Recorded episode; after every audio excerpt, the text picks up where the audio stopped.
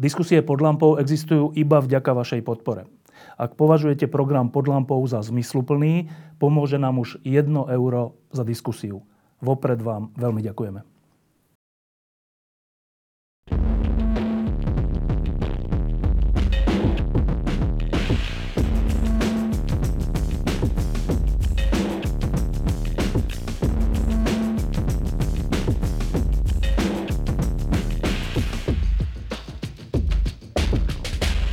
Občas to tak v živote je, že riešime podružné veci a tie najdôležitejšie nám utečú medzi prstami a potom až ex post zistíme, že sme mali postupovať inak.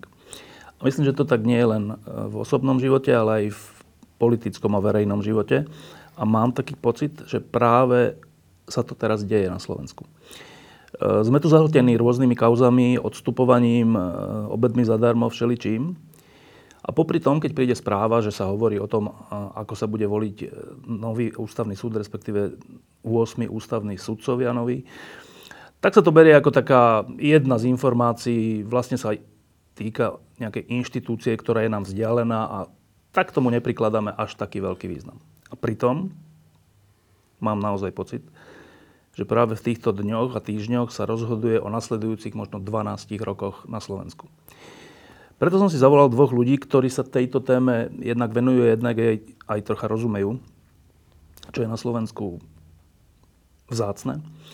A hneď sa teda opýtam, či má ten môj pocit, že sa práve rozhoduje o nasledujúcich 12 rokoch klame. Dano Lipšic. No, je to veľmi významné rozhodnutie. Jedno z absolútne e, kľúčových rozhodnutí. E, teraz ma napadlo, v Spojených štátoch je teraz e, nominácia na nového sudcu Najvyššieho súdu. Je to predmetom obrovskej polemiky. Ide o samozrejme jedného sudcu z deviatich. Je to na vlastne doživotná funkcia. Ale tým, že Najvyšší súd v posledných desiatkách rokoch mimoriadne ovplyvňuje kľúčové aj témy spoločenského diskurzu, tak je to možno, že v súčasnosti jedna z eh, najkľúčovejších tém eh, v Spojených štátoch. U nás to prechádza eh, trochu menším záujmom, lebo ľudia naozaj pocitujú, že ústavný súd je niekde veľmi vzdialený. Ale pokiaľ by ústavný súd bol kreovaný spôsobom, že by sudcovia sa necítili byť viazaní textom ústavy, ktorú interpretujú, ale skôr by do, do svojho rozhodovania vnášali svoje spoločenské, politické preferencie, tak by to mohlo skončiť katastrofou naozaj na najbližšie roky. Samozrejme má to nejakú hranicu. Na konci dňa v demokracii ani ústavný súd alebo najvyšší súd dlhodobo nemôže robiť čokoľvek, ale mohlo by to mať veľmi vážne negatívne následky. A keď hovoríš, že možno až katastrofu, e, čo tým myslíme? No, jednak to, že v prípade, že by aj došlo e, k e, zmene vlády a boli by prijímané reformné zákony, ústavný súd môže aj z dôvodov, ktoré nie sú zakotvené v texte ústavy, ich rušiť, takisto ako napríklad zrušil svojho času špeciálny súd, bez toho, aby to, malo oporu v texte ústavy. Ale potom aj pri tej konkrétnej kontrole, pri ústavných stiažnostiach, e, ústavný súd, aj keď nie je ďalšou inštanciou, tak v niektorých prípadoch e, takým spôsobom rozhodovať môže. A to sa týka samozrejme sporov obchodnoprávnych, civilných, ale aj trestných. Pán Mazo, vy ste boli predsedom Ústavného súdu.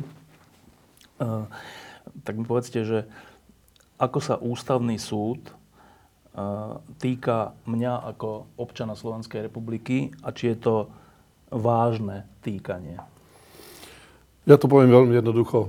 Ústavný súd je posledná poistka, ktorá chráni jednotlivca človeka pred výčinmi najmä výkonnej moci, ale aj zákonodárnej moci, aj súdnej moci. Tá posledná poistka zafunguje tak, že keď ste sa nedovolili svojej pravdy a všetky postupy a rozhodnutia, ktoré boli voči vám uplatnené, e, výrazne narušujú hodnoty, ktoré sú obsahom ústavy alebo dohovoru, prípadne teraz charty základných práv Európskej únie, ústavný súd by v tejto chvíli mal, v takomto okamihu by mal zabrať mal by povedať, chránim ťa, alebo nechránim ťa, pretože e, nedošlo k žiadnemu takému porušeniu, ktoré by sa dalo kvalifikovať ako porušenie ústavnosti. Má to pre ľudí veľký význam. Viacerí od roku 1993 ten význam pochopili cez vlastné osudy. Viacerí pochopili, že e, ústavný súd e, jednoducho nie je len štvrtá inštancia, ale že je výnimočným ochráncom.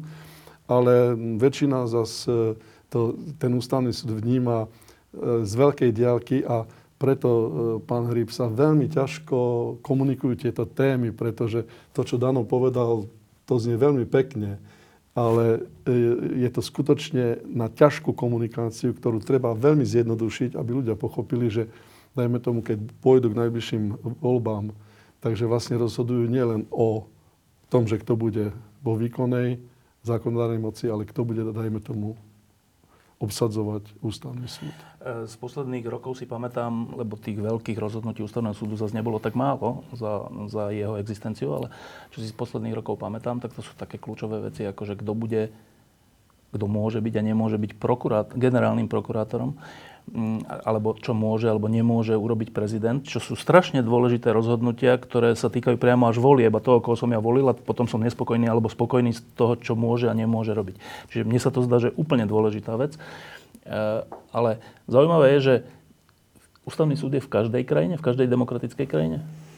Tak ústavné súdnictvo je v každej demokratickej krajine, ktorá je v zásade, e, ten termín e, sa používa liberálnou demokraciou. To znamená, že proste, e, to znamená, že je to demokracia, ktorá stojí na princípe, že väčšina rozhoduje, ale sú určité veci, o ktorých ani väčšina, väčšinou teda promulgované v ústave, rozhodovať nemôže. A to, o čom väčšina rozhodovať nemôže, práve stráži ústavný súd. Niekedy to je v rámci všeobecného súdnictva, že teda najvyšší súd, ale ten, ten, princíp je, je veľmi, ten princíp je veľmi podobný. V Amerike je to najvyšší súd, sa to volá je najvyšší, to najvyšší súd, súd, ale rozhoduje, lebo oni majú teda akoby dvojitú jurisdikciu. Jednak samozrejme rozhodujú aj o ústavnosti, protiústavnosti e, zákonov ale samozrejme rozhodujú aj o uh, výklade v tom konečnom štádiu federálneho práva. No, akéhokoľvek. No a teraz, e, ak v každej slušnej krajine existuje ústavný súd alebo niečo podobné, uh, je predpoklad, keďže je to v tej hierarchii súdov, ako keby, aj sa to tak volá v Amerike, že najvyšší súd, asi je predpokladom, že na ústavný súd sa v slušných krajinách dostávajú top osobnosti. Eh, pokiaľ to sledujem v Amerike za posledné roky a 10 ročia, tak sa mi to naozaj tak zdá, že tí ľudia, ktorí sú tam nomino- nominovaní, či už od demokratov alebo republikánov, to je jedno, nikdy to nie sú nejakí nímanti alebo nejakí, že nevedia nič, v ústavnom práve, len sú politickí kamoši. Nikdy sa to... Nepamätám si taký príklad. Navzájom nemusia súhlasiť, ale sú to veľké osobnosti. Predpokladám, že je to tak aj v Nemecku. Aspoň, aspoň čo z toho, čo o tom viem. No a teraz vám niečo poviem, že na Slovensku ja mám že úplne opačný pocit. Roky, roky, roky. Nemám pocit, že si tu vôbec uvedomujeme, že na ústavný súd by mali ísť top ľudia. E, Dano, ty si dlho v politike bol. E, zase klame ma tento pocit? No, je to trošku pa- paušalizovanie. Určite boli na ústavnom súde aj veľmi kvalitní sudcovia. To je jasné, ale A dokonca aj dnes, aj dnes sú. Ale boli tam aj ľudia, ktorí a, a tie odborné parametre teda zjavne nesplňali, alebo nesplňajú. A boli tam len kvôli tomu, že proste mali e, podporu politickú a bolo to tak, že však teda na záver kariéry, tak e, je to nejaký zaslúžilý poslanec, alebo niekto, alebo sudca, tak ho dáme na ústavný súd. Čiže to je proste problém, že u nás aj ten výber, ktorý teraz teda sa má možnosť časti zmeniť, nepodlieha ani takej dôraznej kontrole zo strany napríklad teda parlamentu, ako to je v iných krajinách. No, ja len... u, nás, u nás, keď, keď sme hovorili o hearingoch, ktoré sme presadili v roku 2006 na, uh-huh. na kandidátov, tak aj teda ten mediálny záujem samozrejme, že je limitovaný, ale to tak bolo, že 15, možno 20 minút na kandidáta. A teraz, keď, sú, keď bol hearing e, na Najvyšší súd v Amerike, tak to trvalo celý týždeň pred e, výborom súdnym výborom alebo ústavnoprávnym výborom amerického senátu. Takže tam naozaj išli do absolútnych podrobností a máš pravdu, že mohli sa tí kandidáti v mnohých veciach líšiť aj k spôsobe, ako, ako interpretovať ústavné texty, ale to, že to boli všetko mimoriadne eh, erudovaní odborníci, tam o tom nikdy nebola žiadna pochybnosť. Ja len spomeniem, ja som tým nechcel povedať, že tam nie sú aj dobré osobnosti na Slovenskom ústavnom súde, ale veď doteraz je ústavným sudcom Peter Brňák a ja si Petra Brňáka pamätám z 90. rokov ako takého veľmi príčinlivého poslanca HZDS, ktorý zdôvodňoval všetky najhoršie veci, ktoré HZDS robilo, že sú v poriadku. A ten je dodnes na ústavnom súde. Predsedničkou je pani Macejková, ktorá má akú autoritu v, v obci ústavných právnikov, že mne sa zdá, že, to tu, že tu dôležitosti toho ústavného súdu nerozumieme, alebo mu politici rozumejú príliš dobre.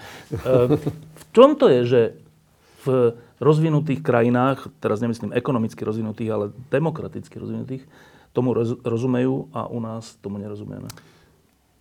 Je to veľmi jednoduché.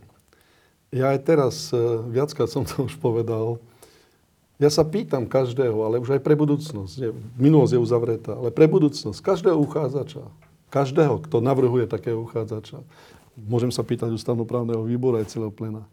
Ten uchádzač by mal vysvetliť. V zákone e, nie sú také predpoklady, ale predsa len by mal vysvetliť ten uchádzač, prečo sa cíti byť kvalifikovaný na ústavný súd. Prečo sa cíti byť spôsobili, spôsobili teda morálne, teda, lebo mali sme prípad, že skutočne mne to ušlo, že e, bol vymenovaný za sudcu niekto, kto bol právoplatne odsudený za úmyselný e, trestný čin s zahľadením odsudenia. Ale to je to, že teraz predpokladám, že hoci ako sa vyvrbí táto politická e, šarada okolo e, zmeny e, voľby kandidátov na sudcov ústavného súdu, predpokladám, že by sa bolo treba veľmi verejne, úderne spýtať uchádzačov plus ich navrhovateľov, prečo sa domnievajú, že sú schopní zastávať jeden z 13 najvyšších sudcovských postov, lebo 9, teraz bude 9 teda sudcov vymenovaných, 18 kandidátov potrebujeme. Nech to vysvetlí, nech to vysvetlí z hľadiska toho, že prečo sa cíti na tú prácu, čo o nej vie, čo má za, ako, sebou, čo no? má za sebou a proste celá tá procedúra by sa mala upnúť najprv k tomu uchádzačovi, potom k tomu navrhovateľovi a potom k tej podpore, ktorú by ten uchádzač mal dostať, aby bol vymenovaný za kandidáta. A samozrejme treba presvedčiť aj prezidenta. Prezidenta, že ide o ľudí, ktorých keď vymenuje, tak si splní tú základnú povinnosť dbať na riadny chod ústavných orgánov. No, ale to, čo teraz hovoríte, je, je, je fajn, ale je to z ríše snov. E, preto si to myslím, lebo naposledy navrhnutí e, kandidáti, ktorých musel nakoniec prezident vymenovať, boli kto? Boli pani Lašáková, pán Mamojka a tretí, už som aj zabudol. Pán no, no, čo tiež vypoveda o tom, že ani neviem, ako sa volá ten tretí. A teraz to navrhovali alebo to presadzovali ľudia, ktorí majú dnes väčšinu. Tak oni sa nezmenili zo dňa na deň, že zrazu už teraz budú presadzovať akože super kvalitných odborníkov. Ale to bráni, aby sa e, právnická verejnosť, média a ďalší spýtali e, navrhnutých uchádzačov. Nie, nebráni a je to aj správne sa pýtať, len ja troška si myslím, že tu stojíme pred možnosťou, že tam budú navolení poslušní straníckí kandidáti a keď, keď sledujem diskusiu o tom zákone, o tom, čo tam treba zmeniť a nezmeniť a ako teda argumentuje väčšina, čo sa všetko nedá, tak sa mi zdá, že ten cieľ mať tam svojich ľudí je úplne zrejmý. Dano, je? No asi je zrejmý, e, samozrejme, ale nepodceňoval by som ani ten verejný, e, verejný tlak v súčasnosti. Nechcem ani preceňovať na druhej strane, ale to je jediná možnosť. Proste samozrejme. A potom ešte rozhodnutie prezidenta, pretože na, na 12 rokov to je príliš dlhá doba a myslím si, že verejnosť má právo vedieť, samozrejme, že aj poslanci, eh, nie len teda nejaké eh, odborné kurikulum toho kandidáta, ale napríklad aj jeho postoje, nie ku konkrétnym kauzám možno, ale ako vníma úlohu sudcu ústavného súdu a, a ako, ako v princípe aj zastáva nejakú teóriu ústavnej interpretácie, lebo to je strašne dôležitá vec. Eh, proste teraz poviem príklad, hej. Napríklad teraz terajšia koalícia zmení zákon, už sa o tom hovorilo, že bude policajný prezident zmen- e, mať funkčné obdobie 7 rokov. Možno, že môže mať 20. Príde nová vláda, zruší ten zákon, povie, no tak toto teda samozrejme, že nie, odvoláme ho. Terajš, terajšia vláda, budúca možno opozícia, pôjde na ústavný súd, povie, no to je porušenie práv. ústavných práv, lebo v ústave samozrejme policajný prezident má právo byť 20 rokov. A ústavný súd povie, áno, to je porušenie, porušenie jeho ústavných práv. Ako Podľa mojej mienky neexistujúcich samozrejme. No. Čiže pokiaľ ústavný súd takýmto spôsobom bude fungovať, tak e, bude teda pekné, že budeme mať voľby, ale reálne výsledky e, tých volieb Sa nepremietnú. nebudú možné, ne, nebudú realizovateľné. Deformované budú. Alebo budú deformované, pretože bude aktivistický ústavný súd, ktorý vlastne bude držať akoby bývalú garnitúru. No a teraz e, práve preto robíme túto reláciu, túto diskusiu, aby sme ten, tú verejnú diskusiu viedli. A teda um, skúsme o tých hlavných bodoch e, tej doteraz prebiehajúcej diskusie niečo povedať. Tak ako som si všimol, tak prvý dôležitý bod je, že koľko poslancov bude stačiť na to, aby bol zvolený človek za ústavného sudcu alebo za kandidáta na ústavného sudcu. Tá diskusia sa vedie o tom, či to má byť 90 hlasov, teda ústavná väčšina, teda aj s účasťou opozície, alebo či stačí 76 hlasov, teda e, dnešná koalícia si vystačí sama.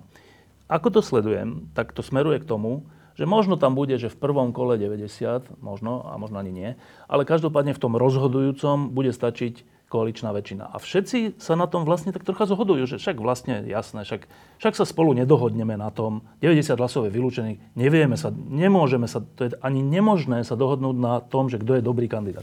A ja, ja neveriacky pozerám sa na to, lebo my tu sme akože primitívni ľudia, že nevieme povedať, že tento je dobrý právnik, aj keď s ním nesúhlasím, ale že je dobrý ústavný právnik. Toto tu po 25 rokoch slobody nevieme sa na, ani na takéto elementárne veci zhodnúť? To myslia vážne politici? No, asi to myslia vážne, ale viete, čo je na tom e, veľmi zarážajúce a metúce aj pre mňa? Benátska komisia málo kedy, ja som bol takmer 4 roky členom Benátskej komisie, urobí to... To je tá medzinárodná komisia, ktorá robí všetky výklady? Áno. Výklady keď sme e, predložili naše otázky, teda prezident, keď predložil e, otázky, pokiaľ ide o vymenovanie sudcov ústavného súdu, tak nad rámec týchto otázok Benátska komisia sa nezdržala a odporúčila nám tri ústavné a jednu zákonnú zmenu. A tá prvá ústavná e, zmena, ktorá by mala nastať podľa Benátskej komisie, je 90 hlasov v prvom kole a vytvorenie nejakého antiblokačného mechanizmu, ak by teda sa to nepodarilo dosiahnuť. To odporúčanie znie ako odporúčanie. V skutočnosti e, na Benátskej komisii počas rozpravy o tomto bode, polhodinovej, to je málo kedy, bola tam pani Macejková, pán Madej a ešte nejakí naši ľudia, ktorí sa vehementne bránili proti tomu, aby to ostalo. A dokonca srbský člen Benátskej komisie to podporil. Ja, že naši sa bránili, aby tam, no, aby tom, to, aby tam bolo 90. 90 bol. Veľmi sa bránili. Srb ich podporil. Samozrejme, spravodajcovia povedali, že to je vylúčená vec, že tých 90 hlasov tam musí byť, že to je nemysliteľné, že žiadna legitimita, že parlament a prezident, lebo vidia, aký výsledok nastal, keď sa to volilo jednofarebne. No a toto vlastne dokazuje, že oni sú si vedomí, koalícia, že to odporúčanie Benátskej komisie je niečo, čo vlastne tak treba rešpektovať, ako rešpektoval prezident, Ale ten protizmyselný výklad. No, to je, to je už vec, ktorú by bolo možné treba signalizovať, ale pre mňa je to úplne jasná vec, že by sa mali dohodnúť na tej 90 a ten antiblokačný mechanizmus, ja som navrhol, že keď sa trikrát nepodarí dosiahnuť 90 hlasov, takže prezident bude mať právo rozpustiť parlament. No. Tak to už ako zobrali ako, ako, ako vtip. ústavný vtip. No, ale teraz skúsme, skúsme vysvetliť, že prečo je dôležité, aby kandidát na ústavného sudcu bol volený väčším koncenzom, než len koaličným. Prečo je to dôležité? Legitimita. No jednak legitimita, ale, ale prakticky sa mi zdá, že, že proste uh, by sa naozaj mala koalícia opozícia na takýchto kľúčových funkciách na 12 rokov, výrazne to presahuje uh, v funkčnom dobe tohto parlamentu, uh, dohodnúť, alebo teda aspoň nejaká, nejaká časť tej opozície. Proste aby to nebolo, že teraz 18 kandidátov Našich. si navolia proste stranické centrály vládnej koalície a vybavená vec. Čiže to sa mi zdá, že a ja si myslím, že na Slovensku je dosť, keď sme malá krajina, E, právnikov, ktorí majú erudíciu a podľa mojej mienky aj charakter, aj keď ja s nimi v niektorých veciach môžem nesúhlasiť, to je v poriadku, e, aby sme vedeli vytvoriť proste kvalitný, kvalitný zoznam. Ale uh, tie nápady, ktoré idú z vládnej koalície, sú práve opačné. Tam uh, tie nápady sú, že treba ešte zvýšiť vekovú hranicu pre voľbu, čo mi príde takmer smiešne, pretože a aký problém riešime? Ako máme na ústavnom súde príliš mladých sudcov, ktorí sú proste neskúsení. Čo tým chceme akože riešiť? Uh, to, je, to je úplne vymyslený problém. Takže len teda z toho vychádza, že teda určitá časť možno tých 40 do 45 generácia tým pádom bude, bude vylúčená z možnosti uchádzať sa o ústavný súd. Takže obávam sa, že e, tie návrhy sú skôr zlé ako dobré. No a ešte sa, ešte sa pristavme pri tej 90 že ono sa to na prvý pohľad tak zdá, že však keď je koalícia a opozícia, však majú iné názory, čiže asi logicky by sa nedohodli na spoločných kandidátoch. Ale pozrieme sa troška hĺbšie na to, že veď to neznamená, že to budú nejakí neutrálni 18 kandidáti. To znamená, tá dohoda môže byť aj taká, že to budú nejakí koaliční a nejakí opoziční kandidáti a navzájom sa podporia vtedy, ak tí alebo oni budú považovať tých druhých za dobrých. To nemusia byť, že neutrálni kandidáti, že politici stratia vplyv. Prečo Prečo by to, mne sa to zdá, nie až také ťažké, a však za to si tých poslancov a politikov platíme, aby aj ťažké úlohy riešili, nie? Áno. No, a prečo je to na Slovensku? Skoro sa tu teraz zdá, že to je z definície nemožné. Najprv sa vyjadrím k tomu, čo ste povedali. Opozičný kandidát, koaličný kandidát. To vlastne by nemalo byť takto pomenované, pretože opozícia i koalícia by mali navrhovať spôsobilých kandidátov. Dobre, ale však Čiže, každý môže navrhnúť. Áno, aj opozícia môže áno, navrhnúť ako áno, ale, ale práve treba nájsť prienik. To znamená, že keď opozícia navrhne profesora Drgonca, tak mm, voči nemu sú osobné antipatie, nesúhlasia s niektorými jeho názormi, všetko.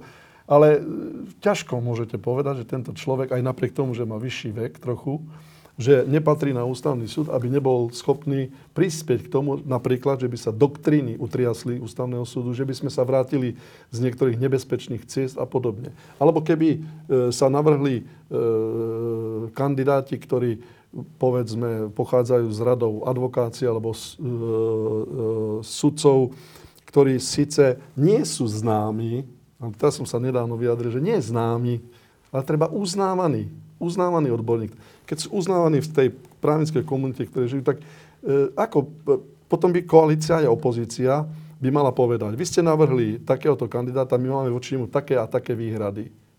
Ale len z hľadiska spôsobilosti a z hľadiska morálnej integrity. A, a vice versa. Čiže e, e, mali, by, mali by e, navrhovať, lebo súhlasím s Danom, e, to e, je viac ako 40-50 možných kandidátov a polovica z nich je medzi rokmi 40-45. A teraz si predstav, že niekto má 44 rokov a bude, nemôže kandidovať, tak potom až keď 56 rokov bude, bude môcť kandidovať. No, to je tak, to, to je no. na ce- Takže že, že toto, koalícia a opozícia by mali jednoducho filtrovať týchto uchádzačov, lebo to uchádzačov musí filtrovať, z hľadiska toho, čo je v slube sudcu ústavného súdu, čo Dano povedal, že bude schopný interpretácie ústavy. Nemusí to byť ústavný právnik, to tiež prezidentovi pripisujú ten nezmysel. Potom prečo vymenoval Baricovú, ktorá je špecialistka na občianské právo.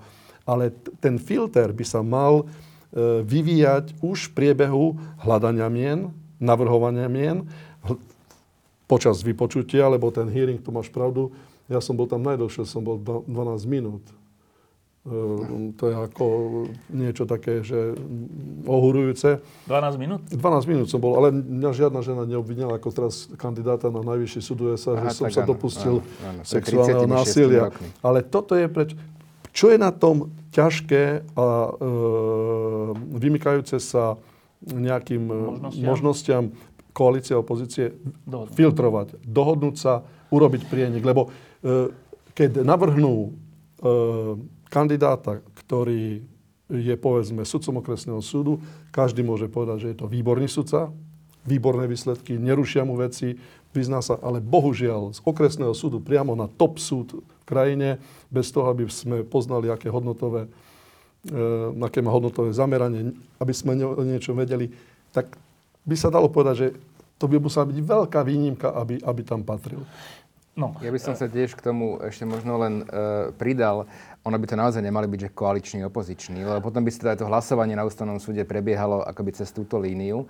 Mali by to byť akože e, erudovaní právnici, ktorí majú, a nemusia byť len sudcovia samozrejme, ktorí majú proste dobré vlastnosti aj na sudcu ústavného súdu. Z hľadiska aj takého temperamentu, ale aj proste e, principiálnosti určitej, že sú schopní nejaké princípy e, v rozhodovacej praxi e, uplatňovať, že nerozhodujú veci podľa toho, aký chcú mať výsledok Lebo sú máme aj takých sudcov na ústavnom súde, ktorí e, akékoľvek princípy vlastne neuznávajú a rozhodujú podľa toho, aký má byť výsledok v konkrétnom spore. A nevadí, že o dva roky je potom opačný, lebo tam už ten záujem je iný. Mohli by sme ísť do konkrétnych rozhodnutí, na to vlastne nemáme čas. Čiže, e, čiže tiež by som sa klonil k tomu, aby sme to nenazývali koaličný, opozičný.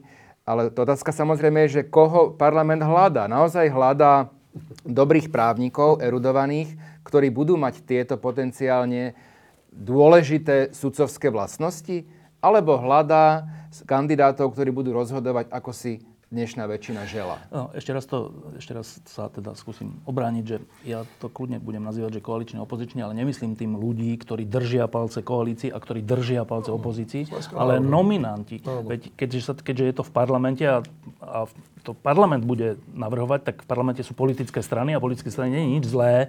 Ide o to, že čo bude to kritérium. Jasné. V tom si rozumiem. A teraz, že e, Dano, ty si pamätáš dozadu v politike, že by sa koalícia a opozícia, e, a teraz nemyslím na ústavný súd, ale na akúkoľvek nejakú personálnu dôležitú nomináciu, zhodla na dobrom type človeka? Pamätáš si niečo také? Ale veď keď aj boli uh, uh, kandidáti na sudcov ústavného súdu, niektorí získali veľmi, aj v 99. ale aj potom možno, že aj, aj neskôr, viacerí získali akože oveľa väčšiu podporu hlasov ako len koaličných, že mali proste možno, že cez 100 hlasov. Nie to teraz ako úplne z pamäti, ale boli proste aj takí kandidáti. Čiže to nie Čiže je... je to možné. Čiže je to možné, pre, áno, samozrejme. Dobre, a teraz vy sa obidva pohybujete v tej právnickej obci, o, o ktorej podobne ako v politikoch panuje taká nezaslúžená mienka, že to je taký skazený stav, držia si navzájom spolu palce a, a iba im ide o peniaze a o kariéry a tak. Napokon sú z nich predsedovia vlád, ktorí často potom robia zle. Eh, a teraz to skúsme dať ale do reality. Je v našej právnickej obci dostatok, lebo 18 kandidátov není málo. 18 kandidátov v takej malej krajine na od ktorých chceme, aby boli fakt, že kvalitní a mali niečo za sebou, že to nie je málo. Eh, sme taká krajina, že sme bohatí na týchto ľudí? To by bolo prekvapujúce, keby sme povedali, že máme ako pretlak hodných uchádzačov a kandidátov. To nie je pravda. Ale ja predsa pôsobím na právnickej fakulte, poznám ľudí, poznám kolegov, poznám justičnú sféru, poznám dokonca aj e, tzv. podnikových právnikov a ostatných ktorí sa okolo toho pohybujú. No ja sa domnievam, že e, tých 18 kandidátov to je bez problémov. I keď je pravda, že väčšinu z nich, ktorých by som mohol menovať, tvoria, dajme tomu, poradcovia súčasne ústavného súdu, akademickí docenti, alebo už dokonca aj profesori, niektorí, niektorí e, ľudia, ktorí pôsobili aj e, v politike, ale všetko to sú vlastne skôr tie ročníky 40 až 50 roční. A z tých vyšších kategórií vlastne poznám tiež niekoľ, nie, nie, niekoľkých, ktorí by mohli zajtra nastúpiť do tých pozícií, pretože e, osvedčili už nielen odbornú spôsobilosť, ale aj morálnu pevnosť a to, čo hovorí Dano, že principiálny prístup. Takže ne, ne, nemám pocit, že by tu bol pretlak, ale mám pocit, že to vieme naplniť. naplniť. No a to je, sme presne teraz pri tej hranici, um, totiž to v tom zákone. Eh, sa navrhuje, a kto je vlastne navrhovateľ, to by ma zaujímalo, sa navrhuje, že aby za ústavného sudcu, už sme to spomínali, človek mohol kandidovať nie keď má 40 rokov, tak ako to bolo doteraz, ale až 45. A teraz tá, tá tajnička za tým je, že no lebo medzi 40 a 45 je veľmi veľa, na slovenské pomery, uh, uh, už nie začínajúcich, ale mladých ešte, uh, právnikov a osobností, ktorí sa za posledné roky výrazne zastali e, právneho štátu, demokracie a podobných vecí, no ale oni sa to zastali z definície proti tejto koalícii. Ja si myslím, že to je jediný dôvod, prečo dali zo 40 na 45. Ale, ale za tým je zase to, že um, navoliť dobrých kandidátov, mať dobrý ústavný súd, to predpokladá od politickej elity, že im záleží na tej krajine viac ako na vlastnom záujme. To je podľa mňa úplne ľahký predpoklad. Nie je to ťažké splniť, ale to tak nie je. Je táto moja úvaha nesprávna, Dano? Je správna. Že to je ten nemám, dôvod? Nemám k nej výhrady. Uh, to je ten dôvod, lebo, lebo žiaden iný dôvod proste neexistuje a žiaden iný dôvod nebola schopná koalícia ani verbalizovať. Proste no. nejaký. Čiže to je podľa mojej mienky úplne evidentné. Že to sú proste tí ľudia, ktorí sa postavili proti teda za zrušenie amnestii a podobné veci áno, a teraz, áno, sú, áno. teraz nemôžu byť ústavní sudcovia za to. Áno. No, môže tam byť aj iný dôvod. Jaký? Niekto možno koketuje s tým, že keď sa zvýši vek potrebný na e, kandidatúru, tak sa zúži ano, no, výber druhá strana tej a nepodarí Hej. sa navoliť možno 18 kandidátov a z toho sa dá profitovať len tak, že prezident, aby začal postup výberu a menovania sudcov ústavného súdu, musí mať všetkých 18 na stole.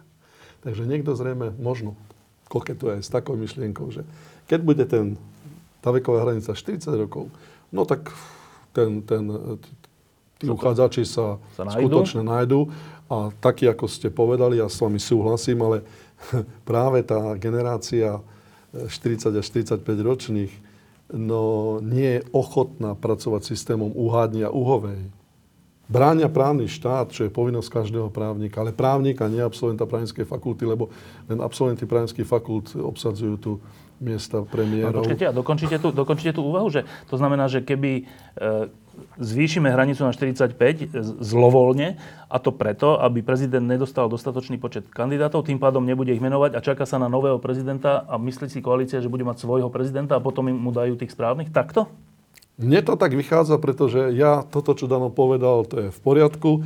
To je určite existujúci dôvod, ale e, zas, keď e, už sme takto zašpekulovali, e, som vo veľkom úžase, si uvedomil, keď som nad tým rozmýšľal, že pre Boha, ale kto by si trúfol lajsnúť, že od 15, 16. februára budúceho roku do 16. júna najmenej, že nebude existovať ústavný súd. Preto tí štyria, to, aj, aj Senát vlastne by nebol veľmi funkčný, pretože to sa nedá, lebo niektoré veci už e, organizačné plénum nebude, napríklad rozvoj práce sa nebude schváliť a mnohé okolo. Takže e, ja za tým trošku vidím aj takúto, takúto, takúto kalkuláciu, ktorá mi pripadá veľmi, veľmi e, divná, e, veľmi by som povedal nebezpečná.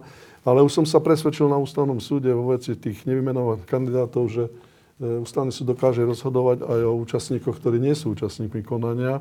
A veľmi sa mi to páčilo, lebo v takej istej situácii povedal fakt e, Jano Drgonec, že za takýto nález, za také rozhodovanie by zaslúžili defenestráciu. A teraz toto uvažovanie tiež by malo byť, pokiaľ ide o takú kalkuláciu, že nenavoliť 18, ale počkať e, možno na nového prezidenta, ktorý možno bude, bude ochotný vymenovať aj niekoho, kto chcel byť vymenovaný a už asi nebude vymenovaný. Tak, tak toto ja považujem... Ja to hovorím ako oficovi, hej? Dá sa povedať, že, že, že, že, že aj taká úvaha sa objavila, že či to nie je tým dané, že... Že, predsa, že prezident by ho nevymenoval a teda radšej no, počkáme na iného. To ja neviem, či ho, náš prezident by ho nevymenoval, ale všetky náznaky nasvedčujú tomu, že prezident Kiska by e, pána poslanca Fica nevymenoval. No a teraz, to sme, lebo toto sme na Slovensku teraz. Že my tu hovoríme o tom, že ústavný súd, aká je to krásna inštitúcia, aká je to dôležitá inštitúcia, aká je to zaujímavá konštrukcia a vôbec liberálna demokracia. Toto. A potom skončíme pri tom, že jeden človek si rozhodne, že bude to takto, aby som tam ja bol ako úvaha. To sa mi zdá oveľa bližšie Slovensku, než to predtým. A teraz to SOS, že no len, že to je na 12 rokov. Neviem, či ešte za 12 rokov budeme žiť. Tak to nie je v našich rukách. No, ale že to je strašne dlhý čas. Strašne dlhý čas. Že teraz sa to rozhoduje o strašne dlhom čase. Nie o jedných voľbách, ale o troch. A že ak je to takto prízemné, uh, aká je šanca, alebo existuje nejaká poistka, že keď sa to takto zneužije, že sa to bude dať opraviť, alebo potom fakt budeme musieť čakať 12 rokov. No tak zmena ústavy je možná vždy samozrejme. E, zmenou ústavy je možné aj na novo kreovať akoby ústavný súd iným spôsobom.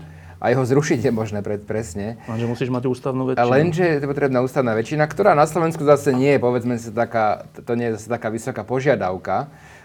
My sme asi krajina, možno, že v Európskej únii, kde, ktorá najľahšie môže meniť ústavu. No, čiže áno, to je, to je, táto možnosť to samozrejme, že je. A druhá možnosť, ktorú, by ktorú som už zmienil, je predsa len aj tá, že ani ústavný súd nepôsobí úplne vo váku.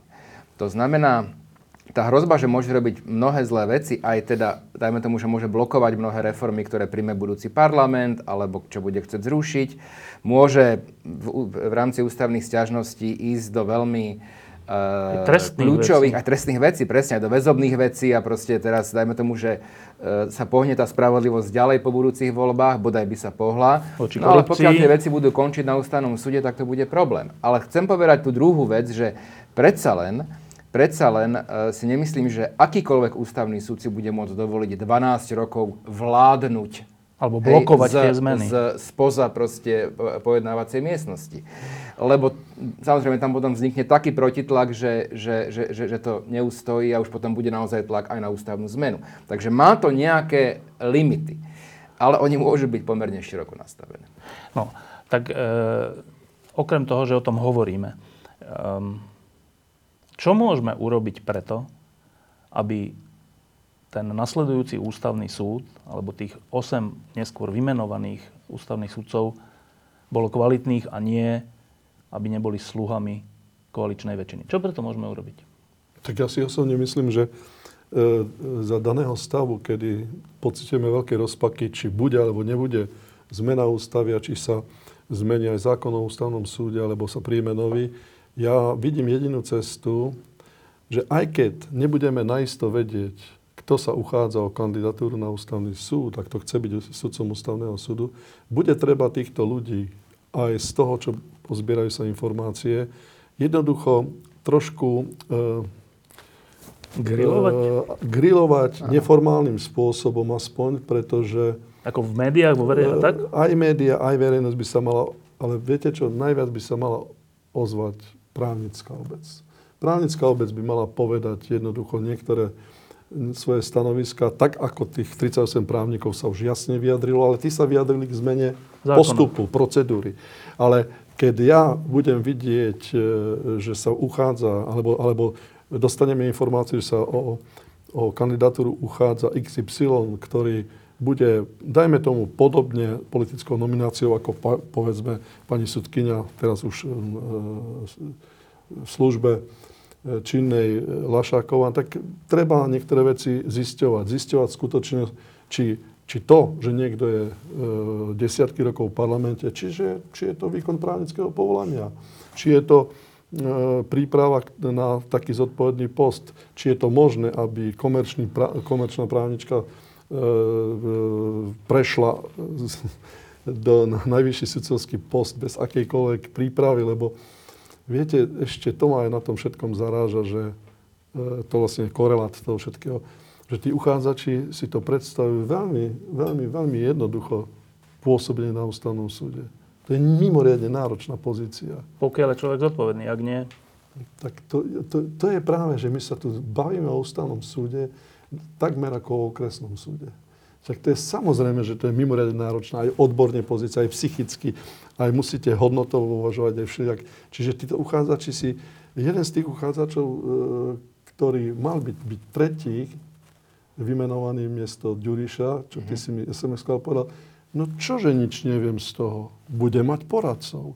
No tak toto, to, to mi vyrazilo dých a to je nezodpovedné, pretože sudca hlasuje v tomto plene. Dobre, čiže, e, Dano, e, tá, zatiaľ z toho, čo hovoríte, tá možnosť je, že vytvára tlak, či už cez verejnú mienku, právnickú obec alebo tak.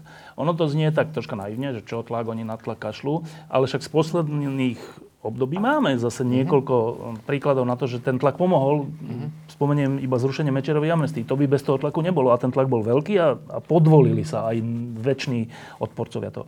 Uh, ja ale vidím ešte jednu možnosť, ale tá je tiež otázna, preto sa vás to opýtam. Koaličná väčšina je väčšina vrátane mostu. A v moste je, sú ľudia ako Kresák a ďalší, ktorí sú teda právnici. Dobrí právnici. To Žitňanská.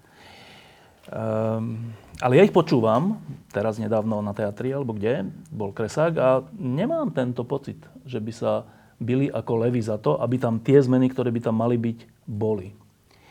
Tak e, nádej, že jednou z brzd toho, aby ten ústavný súd e, nebol stranícky, e, menom Most, je už preč? To je otázka politická, neviem, no držím palce. Ale bol by som opatrný. Opatrný s tou nádejou. Bodaj by. A nie je to prekvapujúce? V čom? Kresáka? Eh, Nechcem konkrétnych kandidátov. Aj Nemyslím, kandidátov. kandidát. Aj, áno, ale eh, tým, že sa to potenciálne môže, t- e, akoby aj, aj táto úvaha tam byť, že konec koncov to nie je ani tajné, že Peter Kresák má ambíciu ísť na ústavný súd, e, tak, e, tak hovorím, ja by som to moc ne, nepreceňoval. A, bo, a bol by som veľmi, veľmi rád, keby som sa mýlil a keby Most povedal v koalícii, tak viete čo, pokiaľ tam nebudú naozaj Odborníci? o, o, všetci tí 18, e, tak dovtedy to budeme akoby blokovať. Ale, ale keď sa dohodnú, že jedna strana bude mať kandidátov 10, ďalšia 5 a ďalšia Tri. 3, hej, a v zásade každý si urobí, čo chce, no tak ako fajka zhasla v zásade. A skôr sa pri tejto koalícii obávam, že to bude táto alternatíva. Čiže teda, aby som to preložil pre ľudí, že, že Peter Kresa, ktorého mnohí uznávajú, čo sa týka práva, e, tak vlastne tam môže byť tá úvaha, že no ale keby som ja bojoval za to, aby to bolo úplne v poriadku, tak nebudem zvolený. tak radšej budem ja zvolený a nech to celé není v poriadku. Takto? Nie, Ale nie, ja si nemyslím, on by bol zvolený, predpokladám, nechcem to ja, ja posudzovať. Uh, o tom nepochybujem, pretože on si myslím, že tú kvalifikáciu na sudcu ústavného súdu má. Um, ale, ale skôr sa mi zdá, že teda nebude to jeho rozhodnutie uh, na konci dňa, bude to rozhodnutie nejakej koaličnej rady alebo niečoho podobného. No, ale, no, no počkaj, prečo by bol zvolený? Ak by to most blokoval, tak No nebude ale, zvolený. ale dobre, ale opozícia tam je. Prečo tak by ale opozícia by namietala takého odborníka, ktorý už bol sudcom Ústavného súdu Českej a Slovenskej federatívnej republiky. Ja nie som politik, ale ja vám musím povedať, že ja e, v Moste Híde vnímam ochotu prispieť k tomu, aby sa ten budúci ústavný súd nestal politickou ako to- inštitúciou. Ako sa tá ochota prejavuje? Ja poviem otvorene, e, áno, návrh ministra Gála možno považovať za podpriemerný z hľadiska toho, že prišiel neskoro a že nezahrania podstatné veci a niektoré obsahuje, ktoré sú zbytočné tých 45 rokov. Ale prišiel s tým návrhom. To je preukaz, e, to je taký dôkaz dobrej vôle na pomoc tomu procesu a niečo dohodnúť, niečo, niečo, niečo, e, lebo e, tá podmienka, ktorá tam by mala byť, že uchádzač musí byť všeobecne uznávaná osobnosť v oblasti práva, rieši mnohé problémy a rieši mnohé problémy tak, že nechcem o nich hovoriť, lebo nechcem nikomu dávať do ruky viac argumentov, ako, ako si zaslúhuje. Ale ten most hit mi prípada, že si vďaka tomu, že je tam Peter Kresak, že je tam Lucia Žitňanská a ešte ďalší, aj terajší minister spravodlivosti, oni si uvedomujú, že toto je veľmi nebezpečné a nie, nie som si, ja nie som politik, nie som si istý, či tie politické náklady by pre nich neboli oveľa vyššie. A neviem si predstaviť, že Peter Kresák za tú cenu, že by sa stal sudcom ústavného súdu, by úplne zaprel to, čo do, doposiaľ No počkajte. si vyznával. nemyslím, že, ale tam otázka je, že, e, nechcem tam špekulovať, že e, to rozhodujúce slovo na tej dohode proste bude mať asi vedenie mostu na konci dňa. Nie jednotlivý poslanec, No, to chcem povedať. áno. Že, Áno, rozho- áno. no a počkajte, ale teraz, teraz ste ma úplne prekvapili. E, Ste povedali, že síce je to zlý návrh, podpriemerný, s ktorým prišiel minister Mostu, a predpokladám, že na tom návrhu sa teda aj Kresák a ďalší podielali, ale aspoň, že prišiel. No tak počkajte, že je lepšie prísť so zlým návrhom? Veď, veď, veď tam, veď oni vlastne, veď Most predkladá návrh, že sa má zvýšiť hranica zo 40 na 45, tu sme si povedali, že čo je za tým. To je, to je zlé, ale No tak ten návrh obsahuje napríklad to, čo je všeobecne dokonca podľa mňa aj v časti opozície veľmi vítané, a to, že uchádzač musí byť všeobecne uznávaná osobnosť v oblasti práva. Ak by sme sa mohli Ktorý podrobne súd tomu- tu určí, kto je všeobecne To, uznávaná osobnosť? viete čo, pán Hryb, tento pojem sa používa v medzinárodných dohovoroch, v Keď medzinárodných je dobrá vôľa, no. A v zákone, povedzme, o súdnej rade Slovenskej republiky, ty si bol predkladateľom toho zákona, za teba to bolo. asi áno, či to tam to je, je- to už neviem. Je tam napísané, že uchádzač na, do Medzinárodného súdneho orgánu musí byť významná osobnosť v oblasti práva. Čiže už máme precedens. Keby len toto prešlo z, z, z týchto navrhovaných Práve im zmien, navrhujete, čo majú vypustiť. No ale pokračujete. Nie, nie, nie, nie. Oni to počúvajú, no. Tak e, keď to vypustia, dá sa to aj neformálne posudzovať z toho hľadiska, pretože už ten návrh je, ten návrh, aj keby nebol schválený, už žije. On už... A čo ťa, aká je páka ho presadiť? Ja tomu nerozumiem, že oni povedia, je to uznávaná osobnosť. Tak keď to predkladá e, minister za Most Heat plus No tak ja nie som politik, ja nebudem... Ja si myslím, že niektorí poslanci dokonca aj zo Smeru by mohli takúto zmenu privítať, pretože tým by vlastne sa... Nie, ale ja sa iné pýtam, že dobre, však pri, pri, prejde to, bude to tam napísané, že musí byť. Áno. Čo to musí byť osobnosť? Všeobecne uznávaná osobnosť Dobre, vlasti a práva. oni navrhnú ľudí a povedia, je to všeobecne uznávaná osobnosť. To sa dá veľmi ľahko vyvrátiť. No jak? Ale Práve. ja by, som, ja by som možno, ale Jano, predsa len trošku ste ho polemizoval v tom, že áno, máme to už uvedené aj v našej legislatíve, najmä teda kandidáti do medzinárodných súd inštitúcií by mali splňať toto kritérium. A otázka znie, tí, ktorí boli schvalovaní v minulosti, niektorí, nehovorím, že všetci, súdnou radou, boli napriek teda zakotveniu v zákone všeobecne uznávané osobnosti v oblasti práva? Neboli. Neboli. Čiže bola to skôr taká, tá, tá obava je podľa mňa legitímna, že napriek tomu, čo tam bude napísané, tak si to proste parlamentná väčšina vyloží po svojom. Ale Dano, tí, ktorí neboli, Ja, Boli- do, dopadli zle. do- dopadli zle. A napriek tomu niekedy súdna rada navrhla ďalšieho, ktorý dopadol zle. Že nemalo to nejaký profilaktický No. efekt, že teraz sa zamyslíme, dali ďalšieho, ktorý dopadol zle. no len tu vo vnútri štátu je táto podmienka veľmi dobrým indikátorom aj pre koalíciu, aj pre opozíciu, ako vyberať uchádzačov, pretože to je pravidlo nastavené rovnaké pre celú politickú scénu. Len to chce dobrú vôľu. Chce to dobrú volu, ale viete čo, aj pre, kola, aj pre koalíciu to uľahčí problém. Aj koalícia nebude pod tlakom nominovať uchádzačov, ktorí sa budú domáhať e, miesta na ústavnom súde zo zásluhového princípu nejakého takého. No, ja vyznievam teraz naivne, ja som si vedomý toho, ale toto ja považujem za pozitívum, ako aj niektoré ďalšie veci, ktoré tam tom návrhu ministra Gála sú, ale hovorím, tá podpriemernosť u mňa vychádza nielen z toho, že nezahrnul niektoré námety, ktoré boli vynikajúce, ale z toho, že neskoro prišiel ten návrh a preto zložil aspoň nejaké zmeny, ktoré by mohli prejsť. E, A iba jediná podľa mňa je taká, ktorá je ozaj bu- burcujúca, a to je to zvýšenie toho veku na 45 rokov, lebo ako ty a nie ja, okrem toho, čo sme hovorili, nejak nevidím to ako problém. To, v ústave sa nemajú riešiť nejaké mm, takéto, by som povedal, ťahačky a podružnosti. Navyše, všetky e, štátne funkcie sú viazané na vek 40 rokov. Prezident 40 rokov, Prezident, sudca, sudca Najvyššieho súdu, m, generálny prokurátor. Takže to je zmena, ktorá... Ale toto je... Ja stále hovorím, e, vždy treba hľadať nejaký posun k lepšiemu a hovorím, pomohlo by to celej politickej scéne, teda celej, celej zostave parlamentných demokratických strán, pretože ja ako nečakám, že by, že by ostat, ten zvyšok parlamentu nejak uvažoval nad tým, že ako bude sa k tomu správať, ale je to, je to, je to poz, pozitívny posun. No počkajte, tak skúsme sa teraz na chvíľočku iba vcítiť do koaličných hlav. A to teda do tých hlavných. Ak v tých hlavách je obava, že po voľbách príde k zmene politickej garnitúry a príde k návratu uneseného štátu do rúk občanov a príde k aspoň k elementárnemu nastoleniu spravodlivosti. Ak majú túto obavu, tak táto obava im hovorí, že tak počkajte, ale čo keď sa to stane, tak sa nejako zabezpečme. No ako sa zabezpečíme? Však oni vymenia políciu, vymenia prokuratúru a čo budeme robiť? No tak sa zabezpečíme na 12 rokov na ústavnom súde, to je úplne logická úvaha. Že dáme tam ľudí, ktorí zastavia tú spravodlivosť. Tá ústava logická hovorí, má to nejaký limit, ne- ne- nemôže akože by e, frustrovať Svojvoľne úplne. väčšinovú vôľu 12 rokov ústavný súd, má to nejaký limit, lebo naozaj potom by si koledovali, aj amnestie boli zrušené teda ústavným zákonom, hej, čiže potom by sa v nejakom okamihu tá ústavná väčšina asi našla, no. A potom už keď sa rúbe, teda les lietajú aj triesky, ale... Ale mohli by robiť akože mnohé zlé rozhodnutia. To o tom, o tom nepochybujem. Čiže ja tým chcem povedať, že e, neviem, či je oprávnené, či je to založené na našej skúsenosti, e, očakávať v tejto veci dobrú vôľu, respektíve to, že áno, však dajme tam teda tých kvalitných uchádzačov. Ja, ja, ja som Viete skúsený, tie- moja skúsenosť za 25 rokov mi hovorí, že tomuto neverím. Nie, ja vám niečo poviem. Nadviažem na Dana a vám poviem otvorene.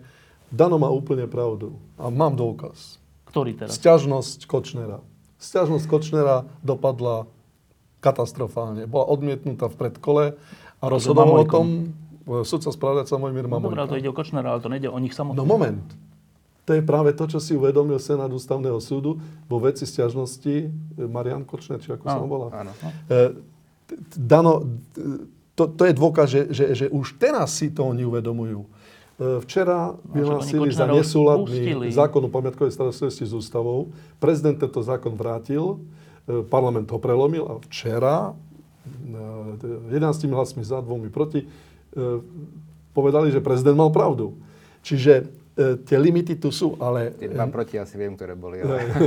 len tie limity treba zveľaďovať a zveľadiť ich môžete vtedy, keď budete mať sudcov na ústavnom súde, u ktorých to bude samozrejmosťou, že keď niekto podá neopodstatnenú sťažnosť, že nebude prepustený z väzby. Pán Nazak, dám vám jednu krátku informáciu. Áno. E, táto koalícia e, Kočnera už pustila k vode. Však preto bol aj vôbec stíhaný. To nie je A- pravda, Števo. To nie je A pravda. jak Ale nechcem o, o tej kauze hovoriť. Uh, to, je, to, je, to je akože uh, mestská legenda, že vlastne oni, e, vládna koalícia sa rozhodla, že Nie, že oni by ho akože- A tým pádom že- akože... Nie, nie, nie. To je... On je stiahný vďaka odvahe konkrétnych vyšetrovateľov a konkrétnych prokurátorov. E, A teraz momentálne aj odvaha Ústavného súdu. A, a, a dajme tomu najvyššieho súdu tiež samozrejme, Áno. ktorý rozhodol o väzbe. Myslíš, že je to proti vôli koalícii? Uh, proti. No, no, myslím, že proti voli nejakej časti určite áno. Určite áno. Ale doba sa mení a- aj v tom, po, po, po vražde Jana Kuciaka a Martiny Kušnírovej, že už sú vyšetrovatelia, už sú prokurátori, ktorí si proste nenechajú To je- áno. do, veci, do veci hovoriť a už im ani ich nadriadení Nemôžu. si nedovolia proste nejakým spôsobom ich Čiže ty myslíš, že ty to pripisuješ tej zmene po vražde? No ja, ja si to nemyslím, ja to viem. No, tá Ja, e, proste, však už to malo možno, že dlhší vývoj, ale kulminovalo to samozrejme, že to vraždou. E, Tá Dobre. vaša skepsa je možno oprávnená z hľadiska našich historických skúseností, ale to skutočne rok 2018 vojde do e, modernej histórie. Slovenska tým, čo sa udialo, pretože to je niečo, čo ani ešte nevieme e, správne zhodnotiť alebo pomenovať, ale Dano to povedal úplne jednoznačné. To už nie je len otázka toho, že by sa niekto chcel nejakým spôsobom zbavovať ľudí, ktorí už ako nie sú zaujímaví pre koalíciu alebo pre opozíciu, lebo to nie je problém len koalície, ale, ale aj opozícia, aj všetkých politikov, aj komunálnych, aj všetkých. A zdá sa, že to by mohol byť obrad, lebo začína sa vytvárať vrstva policajtov, prokurátorov, sudcov, sudcov ktorá začína to strážiť a kontrolovať a začínajú vytvárať určitý, určitý, určitú takú hrádzu tomu, aby sa bezbreho svojvoľne rozhodovalo tak ako začiatkom ústavného súdu tohto nejak v 2008, že Senát ústavného súdu zrušil uznesenie prokuratúry v Prievedzi. Okresnej prokuratúry. A toto bol veľmi nebezpečný signál, ktorý teraz už sa neopakoval, vymizol.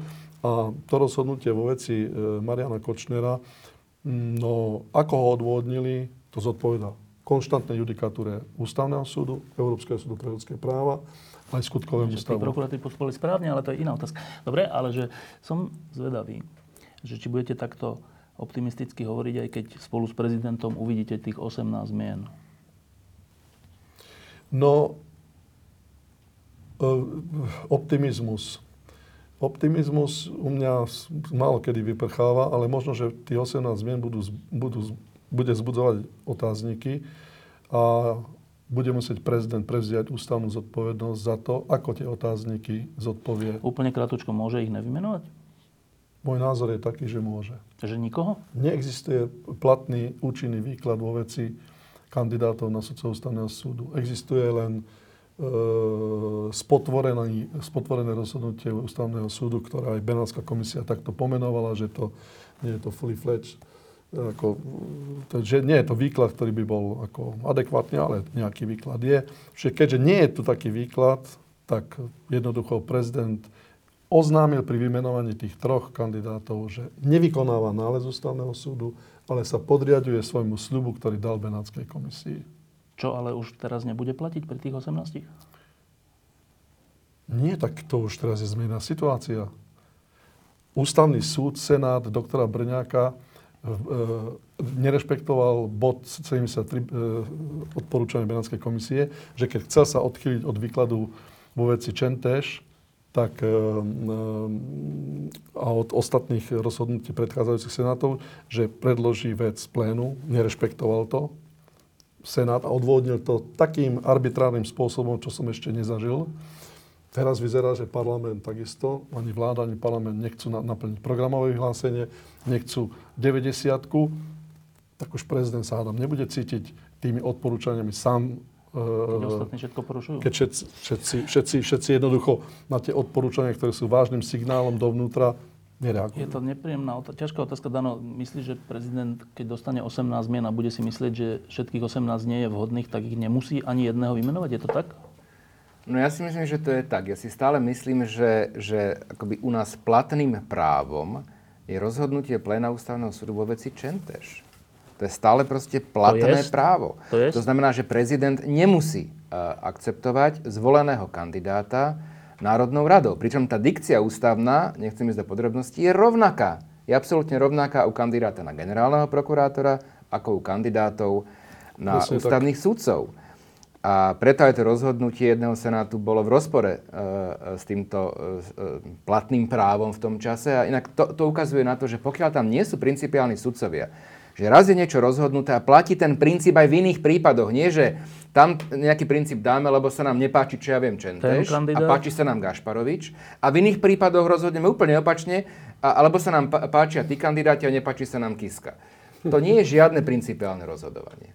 A, už vôbec nie súdne. Dobre, čiže len chcem ti povedať, aby to koaličné, koaličné uši počuli, že e, keď to urobia brutálne, stále je tu poistka prezidenta. Ja som o tom presvedčený, že áno. Dobre, a posledná otázka. Naozaj sa tu rozprávame o veci, ktorá ovplyvní aj naše životy na 12 rokov. Životy každého človeka na 12 rokov. Neviem, či je ešte iná voľba, myslím, že nie je, ktorá trvá 12 rokov. Je nejaká taká voľba v našom nie. systéme? To je, to je najdlhšie. Niečo je na 7 rokov. No, niečo... Voľba, sudcov, vymenovanie sudcov, to, do, do, to je ale iná. Ale voľba, myslím, ľudí, čo volia. No, Eh, tak vzhľadom k tomu, že sa teraz rozhoduje o veci, ktorá na 12 rokov bude minimálne, minimálne siahať na to, či sa tu podarí alebo nepodarí spravodlivosť. Možno, že sú tam nejaké mantinely, že všetko nemôžu, ale že strašným spôsobom do toho môžu zasiahnuť. E, tak povedzme úplne na záver, e, nie že ako to dopadne, lebo nechcem tu počuť, že to dopadne zle, ale e, ešte raz, že Prečo by tam mali byť kvalitní sudcovia? Skúste to úplne krátko povedať. A čo preto ešte dovtedy, to už je za chvíľu. Môžeme všetci urobiť. Čiže prečo by tam mali byť naozaj top osobnosti? Vrátime sa možno k tomu začiatku, pretože podľa mňa pre fungovanie liberálnej demokracie, eh, aj tej, ktorá teda určitým spôsobom obmedzuje väčšinu, ale zase v iných veciach dáva väčšine možnosť rozhodovať, lebo o tom demokracia konec koncov je, je ehm, fungovanie ústavného súdu zodpovedajúce jeho postaveniu v ústavnom systéme absolútne kľúčové. Pán Zák? No ja si osobne myslím, že momentálne potreba veľmi spôsobilých a morálne zdatných e, sudcov ústavného súdu je naliehavejšia ako kedykoľvek inokedy. My potrebujeme urobiť zásadný krok, a to by bol veľmi zásadný krok, aby sme ozaj vrátili ľuďom vieru v právny štát a spravodlivosť. Tu nie žiadnej viery v právny štát a spravodlivosť. A žiaľ, v poslednej dobe aj ústavný súd k tomu prispieval, že rozkolísal svoje konštantné rozhodovanie a že evidentne rozhodoval tak, ako to povedal aj francúzsky člen Benátskej komisie, že on síce vie, že ústavný súd má byť konečný arbiter, ale nemá byť arbitrárny, to je svojvoľný. Čiže teraz je to ešte viac naliehavé, lebo my, e, my, ako keby som bol zakoncipovaný do toho, nevieme inak, iným spôsobom vrátiť ľuďom nejaké, nejaké pocity právnej istoty, bezpečia a viery spravodlivosť, ak im nepredstavíme ústavný súd, o ktorom si povedia tak, ako si ty povedal, tak možno osobná antipatia, ten sa mi nepáči, jeho názory nie sú také... Ja, ale keď rozhodnú, sú to schopní odvodniť tak, že uverí tomu každý, kto bude mať dobrú vôľu. Čo preto idete urobiť? Ja osobne tomu by som mohol akurát prispieť tak, že by som kandidoval.